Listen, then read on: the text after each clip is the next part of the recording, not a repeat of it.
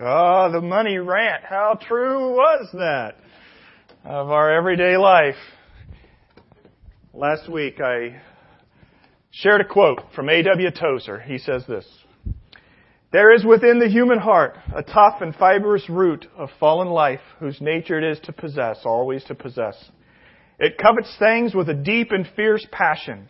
The pronouns me and my look innocent enough in print, but their constant and universal use is significant.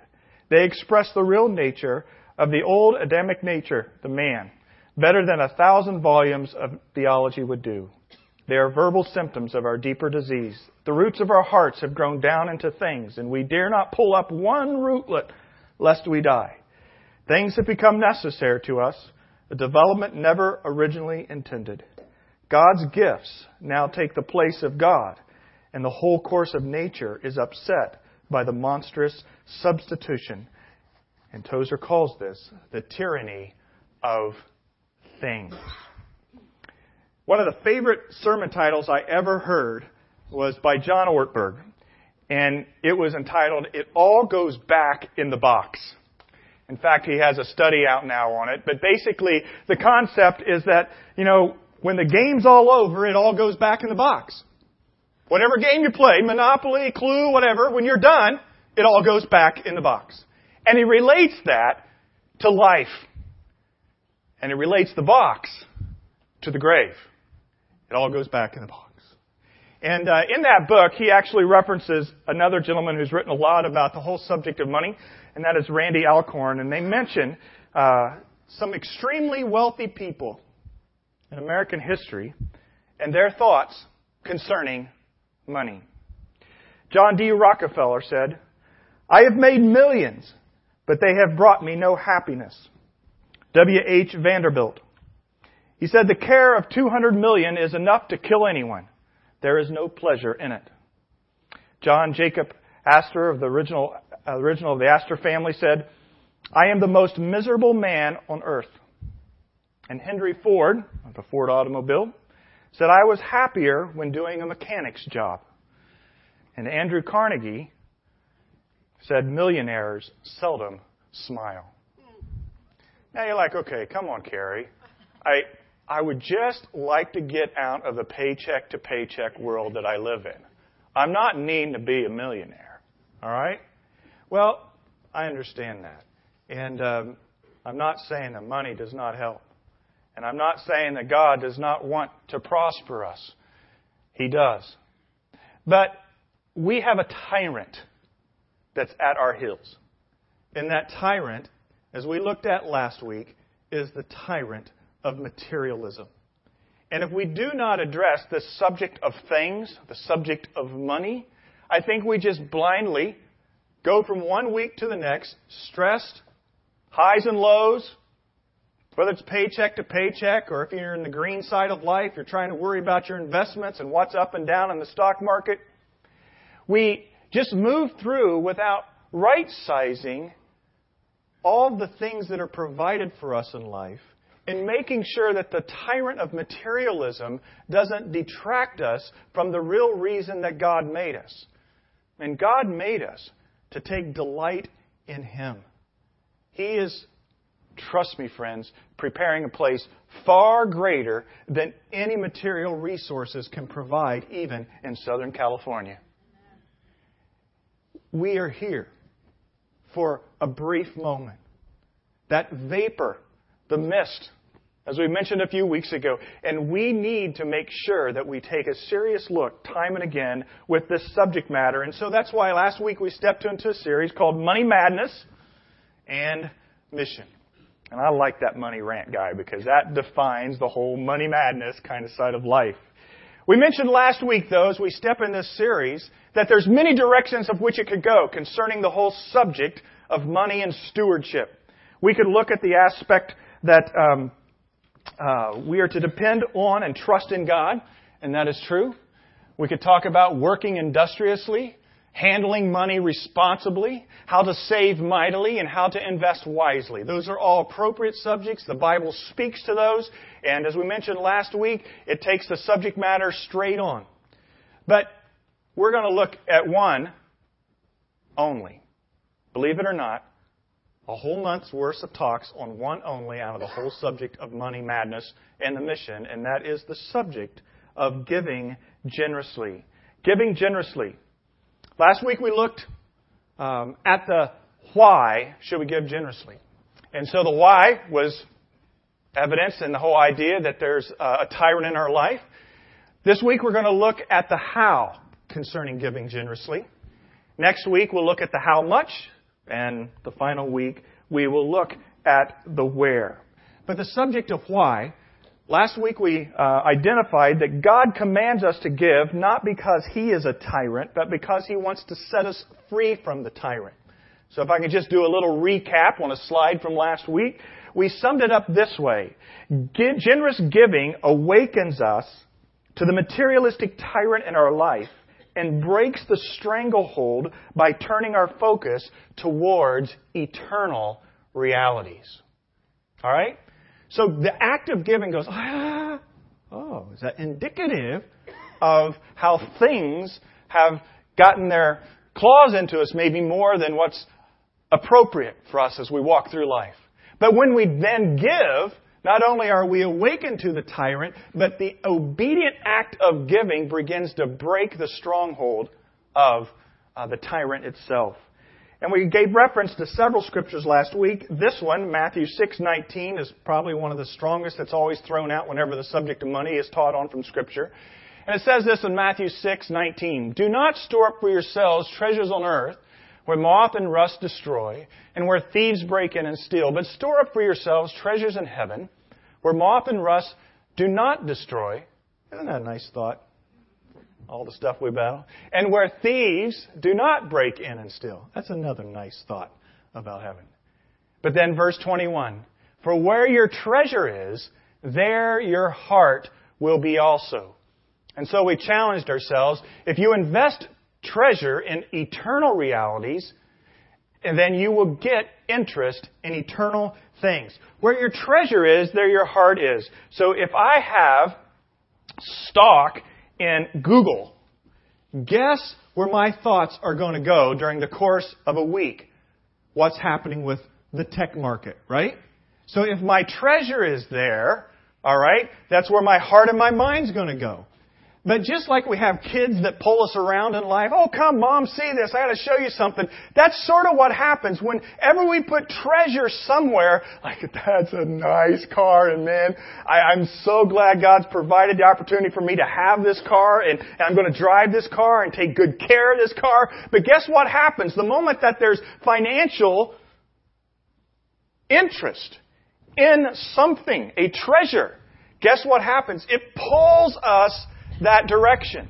So if I have treasure here, guess where my heart's going to be? It's going to be there. Now, if I have somebody that I'm supporting on the mission field, all right, guess what?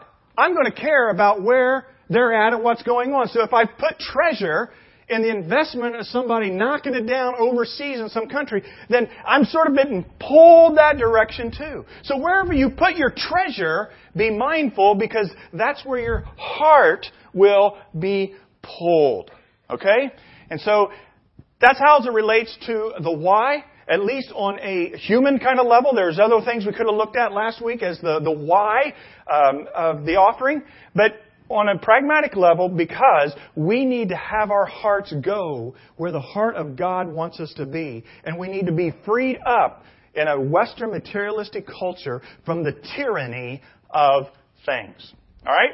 So if you weren't here last week, that's a good summation of it. You can catch it online. I want to move to the second question though, and that is the question of the how. How? How are we to give? At this church, at the end of the service is usually where we place the offering. And the reason we do it there is not because it's a last thought, but I like to be able to receive connection cards and any response or commitments that somebody likes to make that they've been fed, uh, led to do that day. So we collect them at the end. But whenever it happens, whether in this church or another church, will the ushers please take their places to receive the Lord's offering? What goes through your mind in that particular moment? Good, we're about done. I'm out of here. I need to go eat lunch, right? All right? One guy, he asked that question. He put these things together.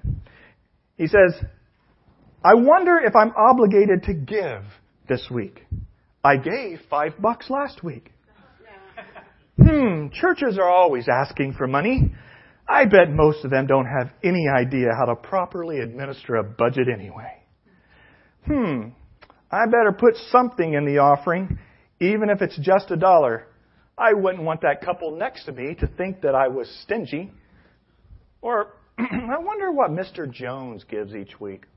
He makes so much money, but he looks like the type who probably doesn't give that much anyway. Or how about, you know, that TV program last night on the African famine was shocking. I really feel for those starving kids. Someday, when I can afford it, I'll try to help them out. Or maybe, well, at least this dollar is tax deductible. What goes through your mind when an offering opportunity is presented to you? Or in the day of electronic giving, and I know a lot of people give electronically and that kind of thing, which is good. We actually encourage that. Is I forgot the tithe was going through in my bank account. Now I'm really in the hole for making that bill payment, right? Or, oh, should I really do the bill payment thing from my bank because then I have no control as if I can hold it back from one week to another. Now, what I'm getting at practically there is not to be meddling in your life. I'm really not. I'm wanting you to sort of refocus um, on the disposition of our heart as it relates to how we give. And that's why I've titled today, The Heart of an Offering. Don't worry, I'm not talking about how much. You can all skip out next week. We're going to talk about the how much, all right? Today, please don't. Today we're talking about the how, the disposition, the heart of an offering. And I want you to know, and this is always dangerous whenever you go through a sermon series because God brings a lot of conviction in your own life as a pastor not only on a personal level, but also as a pastor related to leading a church body such as yourself. Even if you're new here this morning and you're sort of checking God out and you can't believe you showed up when the pastor was talking about money because that's what you always heard they do. There's been a shift in our culture and a shift even in the church today um, that I've become more unsettled by as I've recognized it this last week. And I can't say that it's necessarily a bad shift in and of itself because the intentions are well meaning. But there's been a shift in how we teach, or let me say, promote the subject of giving. All right? There's a um, book out by a gentleman by the name of Clif Christopher and uh, it's called Not Your Parents' Offering Plate. And some things are identified in this book.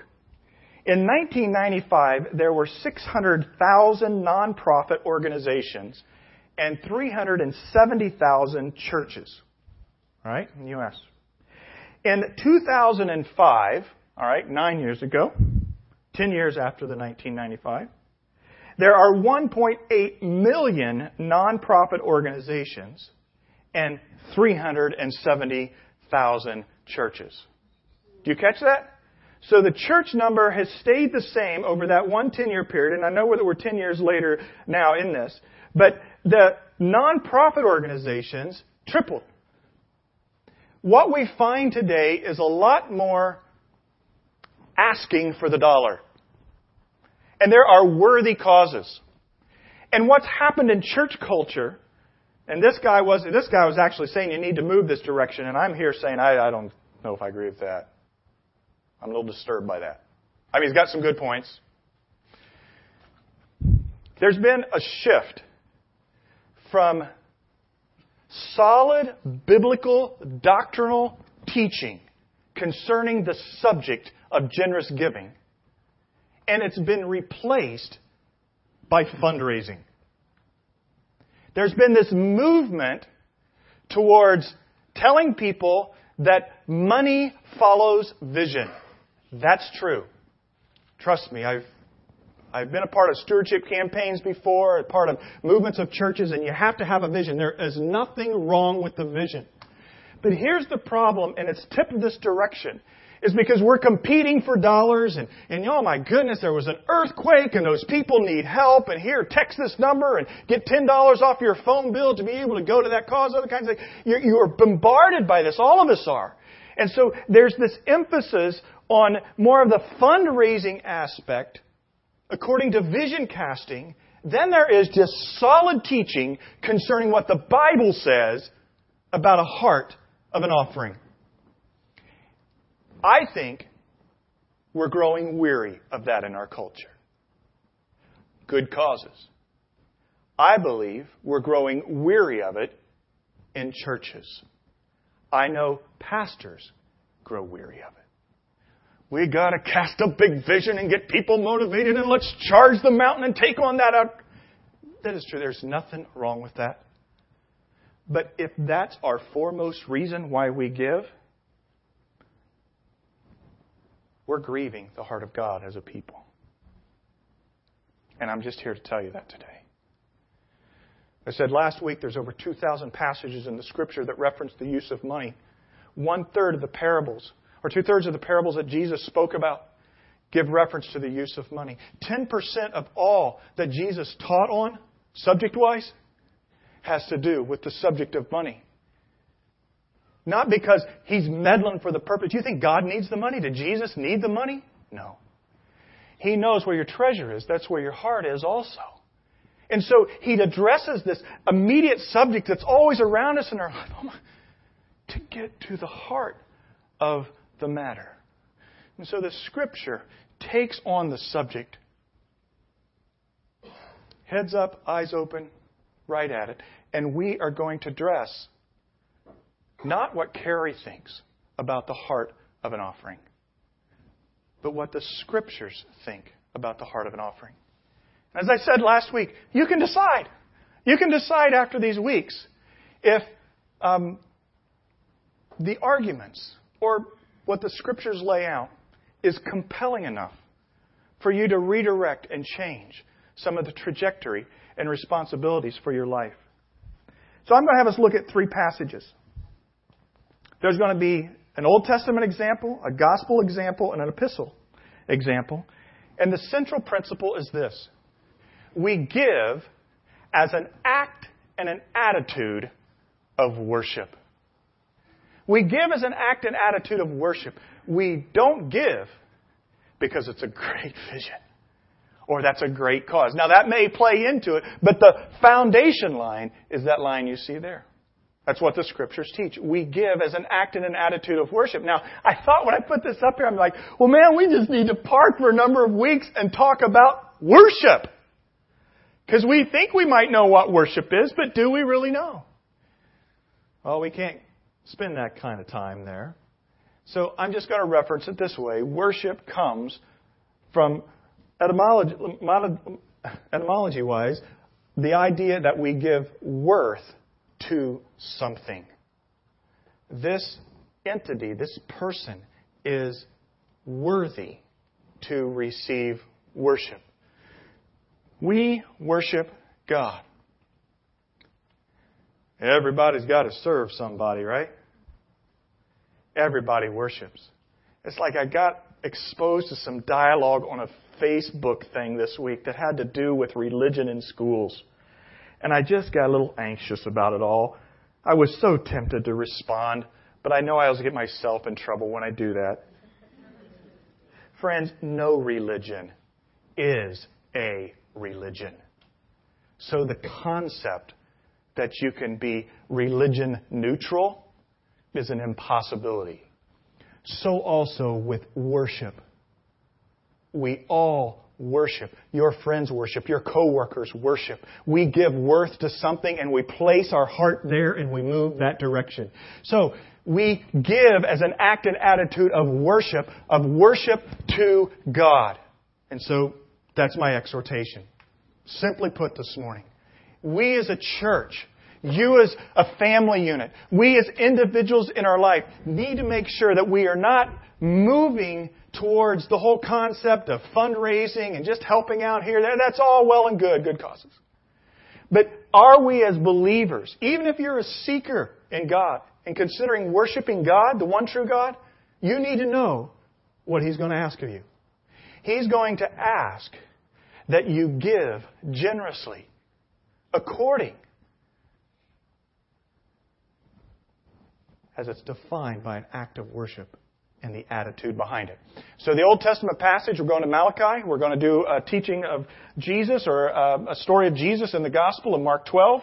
And the epistle, we're going to go to 2 Corinthians. The epistles are the letters of the apostles after Jesus left and they sent them to the churches. All right? So a little bit of heavy scripture here. Hang with me. If you got Bibles with you, that's really good. If not, I got all the text up here on the screen, but it gets a little overwhelming. All right? So we're going to start with Malachi's warning to Israel as recorded in the last book of the Old Testament. Israel had just come back from exile. They're back. They had reestablished and built the temple, but they had started to get bogged down in rigid formalities. They were just merely going through the motions on a Sunday morning. You ever been there? Maybe you're there this morning. It's easy to do, friends. It's easy to do. Malachi uh, chapter 1, I'm going to just read through the whole passage, then we'll come back and tag a few things. A son honors his father. Now, Malachi is a prophet, so he's speaking a bold word into the Israelite people. I believe he speaks a bold word to us. A son honors his father, and a servant his master. If I am a father, where is the honor due me? If I am a master, where is the respect due me? Says the Lord Almighty. It is you, O priests, who show contempt for my name. But you ask, How have we shown contempt for your name? You place defiled food on my altar, but you ask, How have we defiled you? By saying that the Lord's table is contemptible. When you bring blind animals for sacrifice, is that, is that not wrong? When you sacrifice crippled or diseased animals, is that not wrong? Try offering them to your governor. Would he be pleased with you? Would he accept you, says the Lord Almighty? Now, implore God to be gracious to us. With such offerings from your hands, will he accept you, says the Lord Almighty?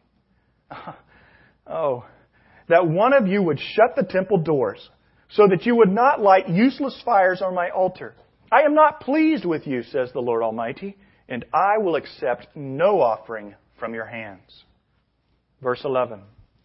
My name will be great among the nations, from the rising to the setting of the sun.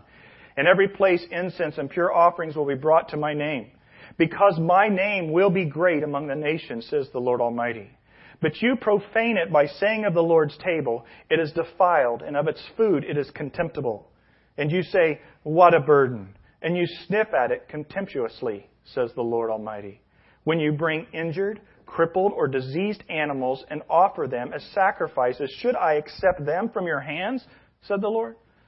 Cursed is the cheat who has an acceptable male in his flock and vows to give it, but then sacrifices a blemished animal to the Lord.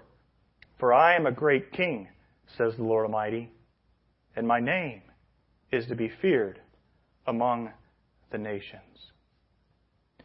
So in verse 6, he charges then, a son honors his father and a servant his master. If I am a father, where is the honor due me? If I'm a master, where is the respect due me? And then he says, It is you, O priest. Great. So he sticks it right to the paid official vocational staff. It's you! Now you were thinking, oh, he's preaching to us. No. This word speaking straight to the priest and what's going on in the temple, in the churches, if you will, of that day. So what's the basic charge? The charge is that they were despising God's name and not giving Him the honor.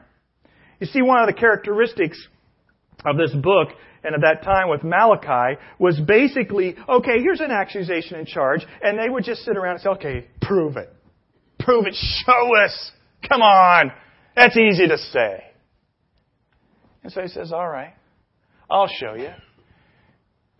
Takes them metaphorically into their uh, temple courts and all that's going on. You're putting on the altar, it says, that which is lame, that which is blind, that which is hurt. In verse 8, it says, When you bring blind animals for sacrifice, is that not wrong? When you sacrifice crippled or diseased animals, is that not wrong? Now, it wasn't because they didn't have any perfectly whole animals in their possession, because if you look at verse 14, it says this Cursed is the cheat who has an acceptable male in his flock and vows to keep it, but then sacrifices a blemished animal to the Lord. What it's like. Okay, so they go out in their pastures. Sheep, that's what, you know, it was uh, uh, worthwhile. I, I just love it whenever I see the sheep grazing on, I don't know what they graze on around here, but it's not green grass. And um, so the guy moves the sheep around in French Valley, right? And that's wealth in those sheep. And so the person goes out. They're well intentioned in one sense. I'm going to worship God. I'm going to take the offering, uh, sacrifice to the temple. And goes out. And they know where their good ones are. And they know where the weak, broken, crippled, diseased ones were. And so they go out blindly. I'm not going to look where the good ones are. Oh, there's a little one. Who is he going to make it or not? Well, I think I'll take this one. and they bring it in and go, hey, hey, here's my offering. Now, who do you think that you're kidding? Who do you think you're kidding? That's why it says here, it comes back, it says, in verse 8, it says, now try offering them to your governor.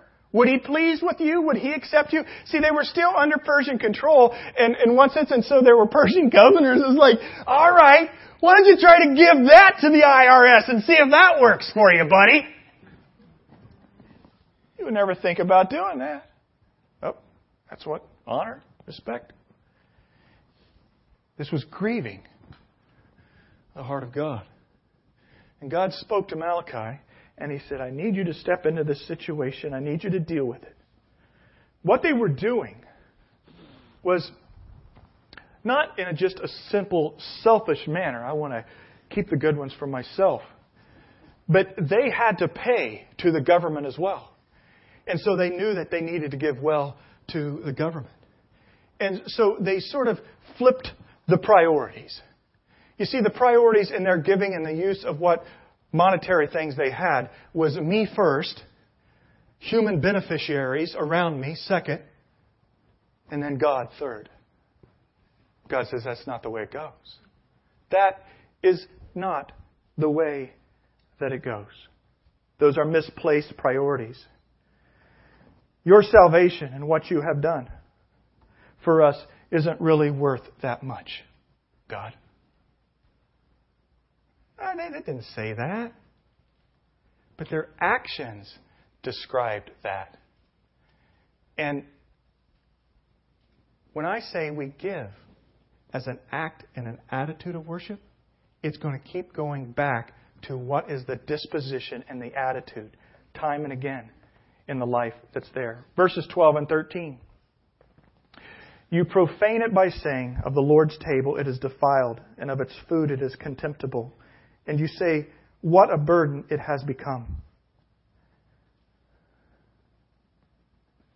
I don't know about you, but I have a tendency to go there sometimes myself.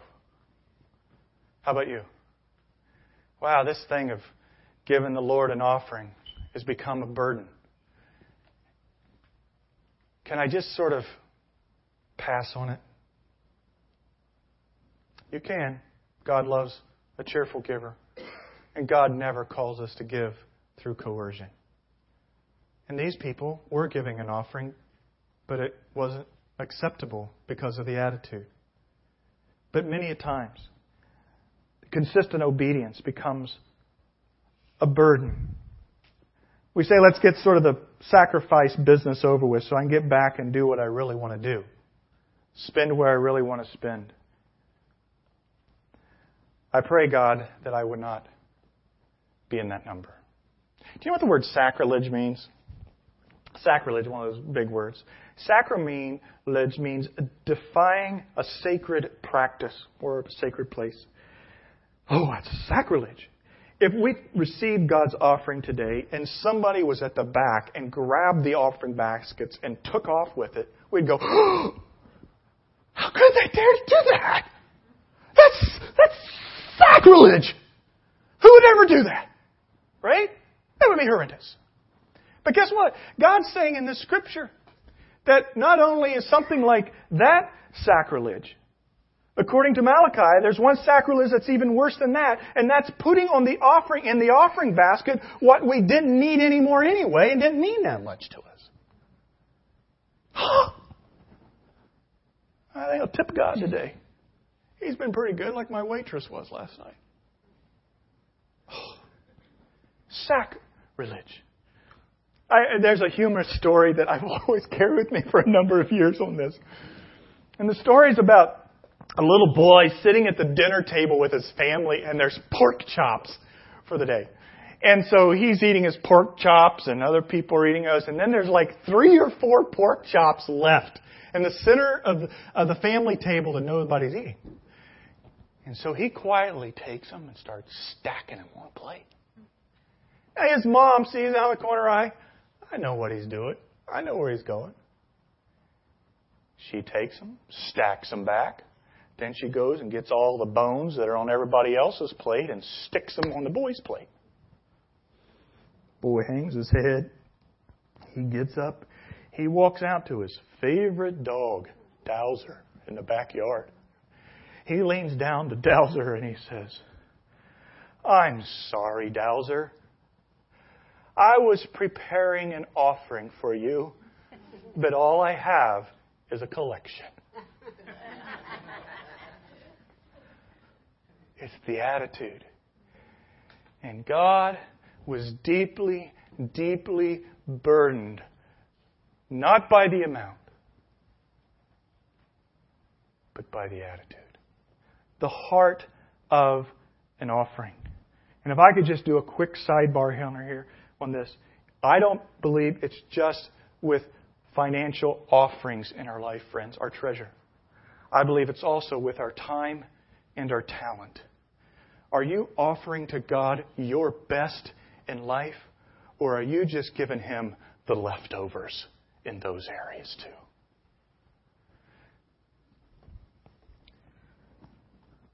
The Old Testament principle then is taken into the New Testament and made quite clear as well.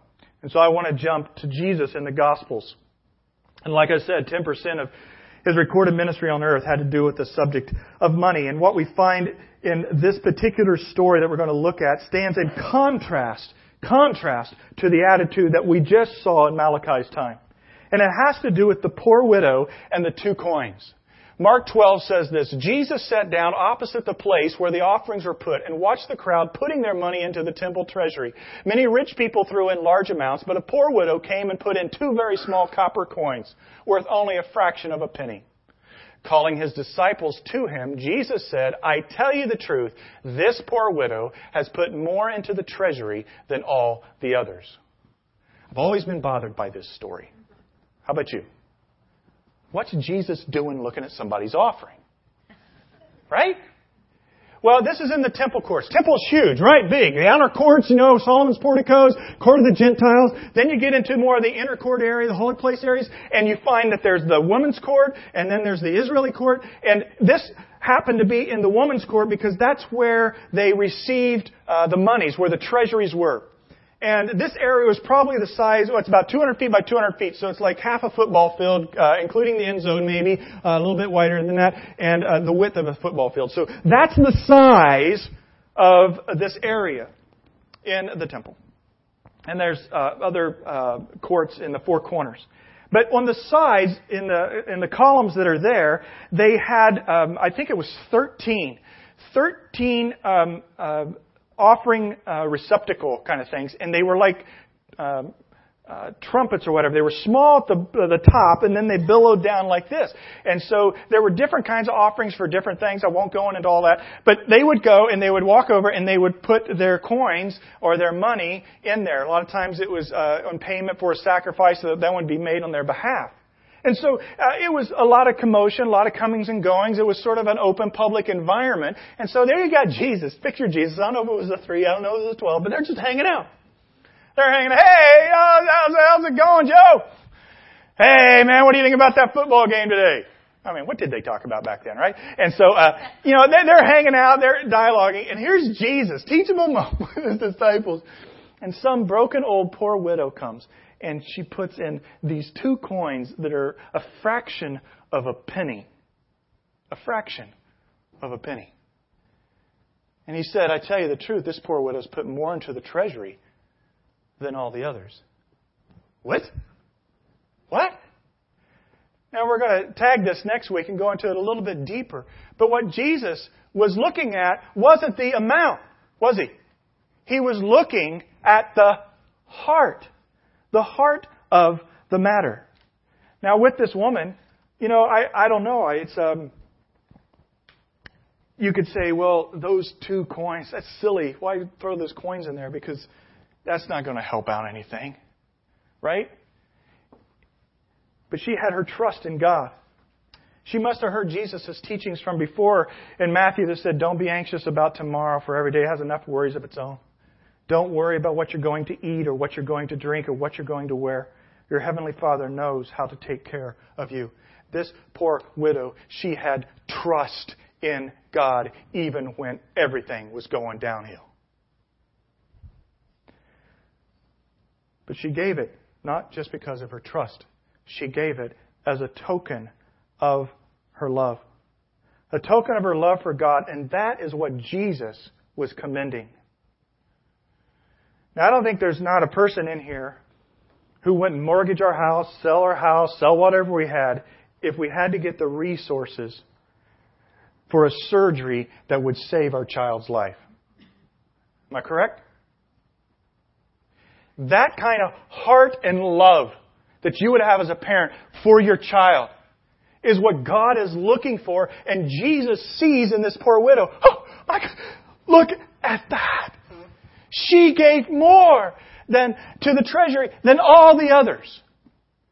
Why? Because he was not defining more based on how much. He was defining more based upon the heart and the attitude of what was going on there.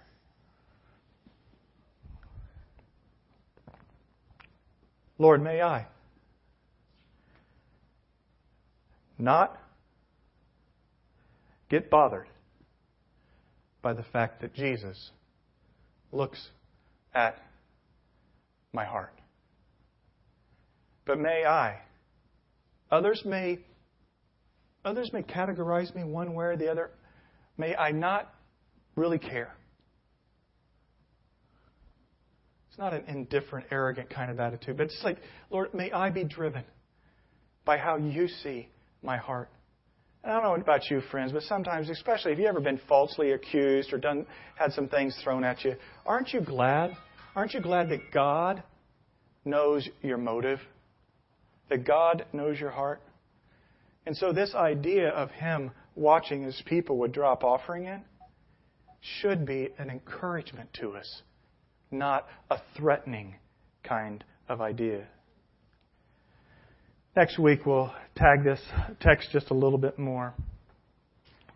But I remember a time when um, I was in graduate school and seminary in New York, and uh, one of my friends I'd started to develop, remember the first year, was a, a young boy, young man by the name of Ozzy, and he was from Puerto Rico, and Ozzy's now an Alliance pastor in, in uh, New York City area and uh, we went to McDonald's. You know, and when you're in school, you're sort of broke all the time, right? And um, so he was going to get some McDonald's, and he ends up paying for my McDonald's. And I'm like, Ozzy, you're not paying for my food. Yeah, I am. It's fine. It's fine. I said, no, I'm paying it for you. He he looked at me sternly, and he said, Kerry, do not keep me from receiving a blessing in blessing you. Oh, all right. You pay. You pay.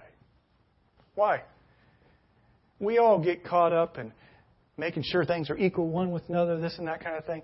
God moves past that and He says, Is there a heart Is there an attitude that's wanting to bless me with an act of worship for who I am?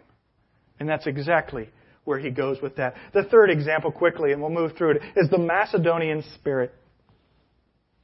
What we see in the Old Testament and what we see in Jesus' words becomes sharp when we get to the epistles as well. And I want us to turn to 2 Corinthians 8, or look up here on the, on the screens. Uh, 2 Corinthians chapter 8. We gave reference to chapter 9 last week. We're back in uh, the chapter before that this week. The same sort of context, all that's going on. It says this. Verse 1. And now, brothers, we want you to know about the grace that God has given to the Macedonian churches. Out of the most severe trial, their overflowing joy and their extreme poverty, their extreme poverty welled up in rich generosity. For I testify that they gave as much as they were able and even beyond their ability, entirely on their own. They urgently pleaded with us, pleaded with us for the privilege of sharing in this service to the saints. And they did not do as we expected but they gave themselves first to the Lord and then to us in keeping with God's will. So we urge Titus, since he had an earlier, uh, since had earlier made a beginning, to bring also to completion this act of grace on your part. But just as you excel in everything, in faith, in speech, in knowledge, in complete earnestness, and in your love for us, see that you also excel in the grace of giving. I am not commanding you but I want to test the sincerity of your love by comparing it with the earnestness of others. For you know the grace of our Lord Jesus Christ, that though he was rich, yet for your sakes he became poor, so that you through his poverty might become rich. Now, Paul begins this section by writing about the churches, not in Corinth, where he's writing the letter to, the churches in Corinth. He begins this passage by talking about the Christians in another place, up the road, in Lake Elsinore. Alright? Those Christians up there in Macedonia, I don't mean anything by it, but, okay, up, up the interstate, alright? Verse 2 and 3, out of their most severe trial, the Macedonian churches, their overflowing joy and their extreme poverty, welled up in rich generosity. For I testify that they gave as much as they were able and even beyond their ability. It was like the widow all over again, isn't it? It was not an isolated event. In spite of their poverty, they gave beyond their means. And then in verse 7 and 8, Paul takes this Macedonian example and he challenges the, Corinth, the Corinthians to do likewise. It says this, but just as you excel in everything, and maybe you've heard this verse before, it's a great verse. As you excel in everything, in faith, in speech, in knowledge, in complete earnestness, and in your love for us, see that you also excel in the grace of giving. Now, does that catch you off guard, though, a little bit?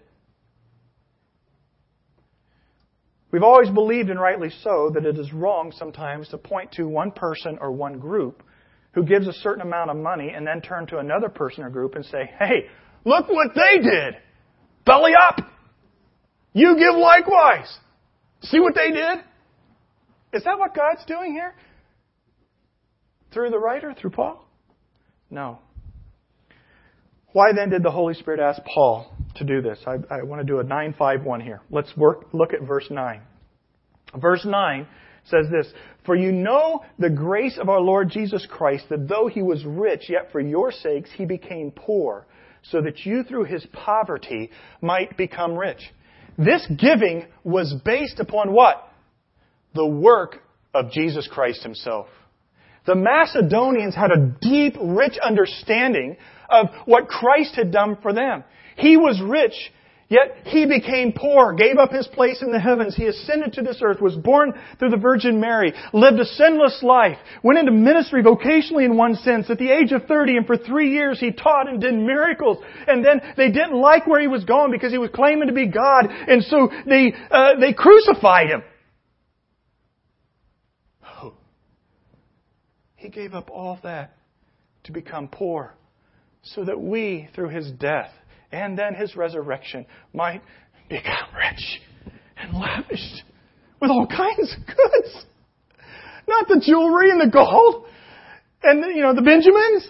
He, he lavished upon us His riches that He redeemed and bought for us at the cross. And if you're a non-believer here this morning, if you're not a Christian or a Christ follower, you're just seeking, I wanted you, this is the greatest news about this whole talk this morning. Is that you get the riches of God through Jesus Christ if you surrender your life to Him and say, I want to follow Him. And then He just sort of chucks a bunch of things into your life. Not just eternal life, begins to give you peace and joy forgiveness of your sins. Life get any easier? Not necessarily so, but you have His presence with you as you're walking through life, and so you're like, well, these are pretty good riches. I can't get these at Walmart or Costco. Friends, God wants to lavish His riches upon you if you're a non-believer this morning through His Son, Jesus Christ. And if you're ever in that place where you want to do that, you come talk to me or talk to your friend that brought you. Because that's the greatest riches you can ever receive. But these Macedonians, they got it. They understood. In their poverty, they understood this. So let's go then to verse 1. Now, brothers, we want you to know about the grace that God has given the Macedonian churches. What grace? That grace we just looked at in verse 9. All right? And then verse 5. And they did not do as we expected. Oh my goodness, what they gave themselves first to the Lord, then to us, in keeping with His will. They gave themselves first to the Lord. I just need to highlight that for us, friends. This is not a money series about you beefing up your offering for the church. This is about aligning your life for how the Scriptures teach us concerning wealth. And it begins by turning first to the Lord and giving yourself to Him. Because they gave themselves first to the Lord and they received His grace, then they were able to turn around and give lavishly to other people. The lavishness of God's love demonstrated in the incarnation of Jesus Christ, that was the grace that God poured out upon them as a people. And now they wanted to pour it out by giving a great offering to others who had need, even though they were in poverty. Paul says this grace was poured out into the heart, human hearts in the midst of adversity. They gave themselves to God. And he said the glory of their salvation gripped them so much that they began to plead with the apostle for the giving privilege of giving. Verse 4 entirely on their own, they urgently pleaded with us for the privilege of sharing in this service. it's like they took the offering Oh, wait a second, bring the buckets back. Let's pass it again.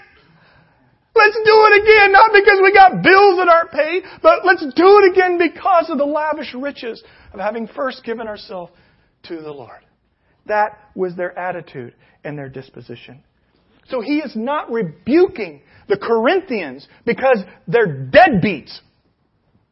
He's exalting the heart that he sees in the Macedonians. And he says, do likewise, not necessarily with amount, but my goodness, why have you gotten so broken down with this whole offering deal in your churches there?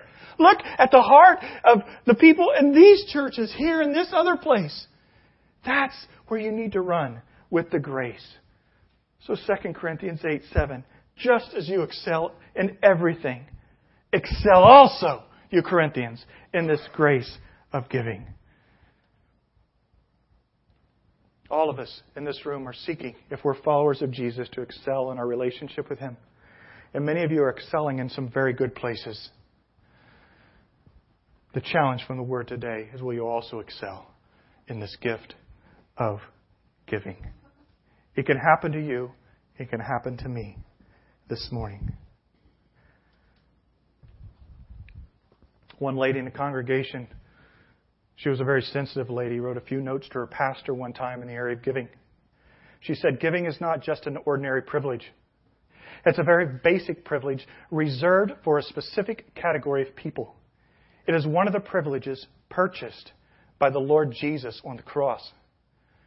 And then she said something to him, um, I think that is very memorable. She said this Anyone can give to charity but only blood bought sinners can give to God.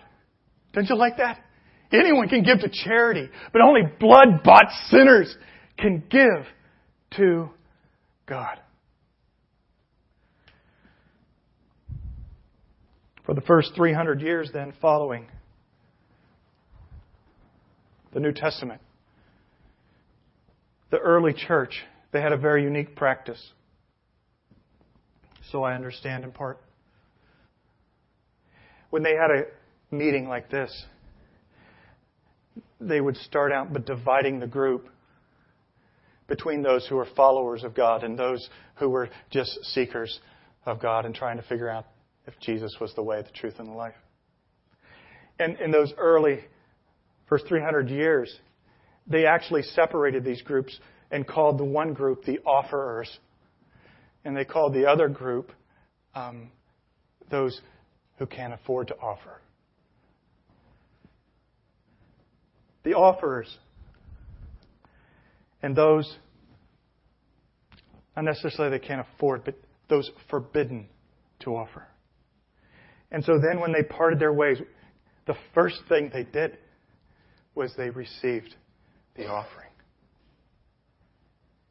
Isn't that a little bit different than how we sometimes do it? And I explained why we always do it at the end, and, and you can sort of tag it wherever, I guess, in one sense, but it's, it's not an afterthought.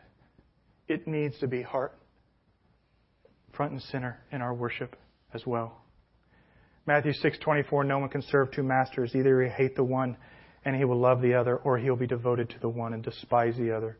You cannot serve both God and money. Friends, I just want to share with you today that I believe we've lost sight in the church that offering is an act of worship. And I will do my best as leader of this church, as God so enables me, to not lead us in a dimension of giving to God with gimmicks, with fundraising attitudes, or with just simple vision casting. Though catching a vision for how our resources make a difference is important. I will lead with a biblical and doctrinal basis that says our offering is to be given as an act and an attitude of worship.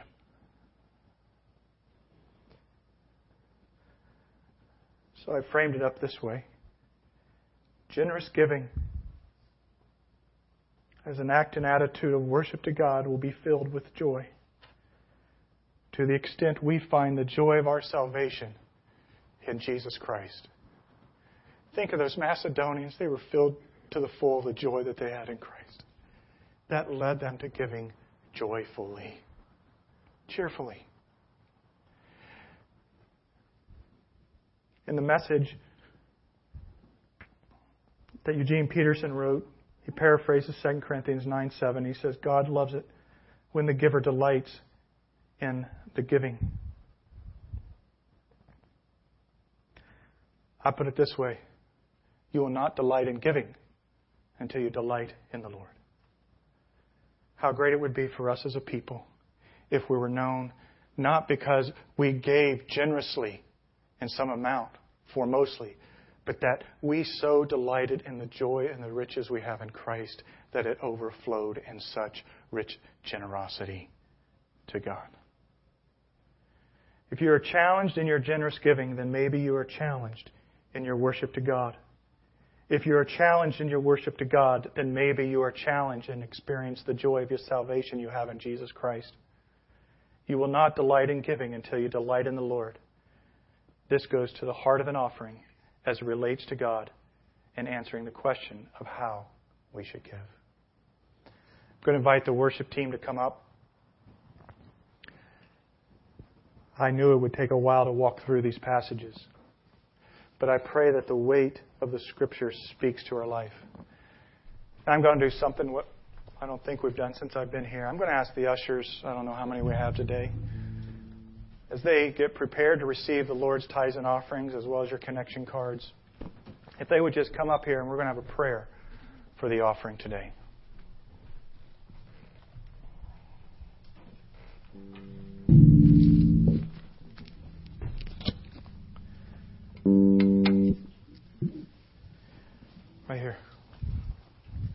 Some of you came through some church traditions where this was normal. Maybe you haven't seen it for a while. I came up in a church, they were so organized, it was sort of cool to see. They split. It's not about the mechanics, is it? It's not even about the amount. In fact, do not give this morning unless you give as an act of worship to God. And even if it's a fraction of a penny, it can be seen by Jesus today as greater than any gift given.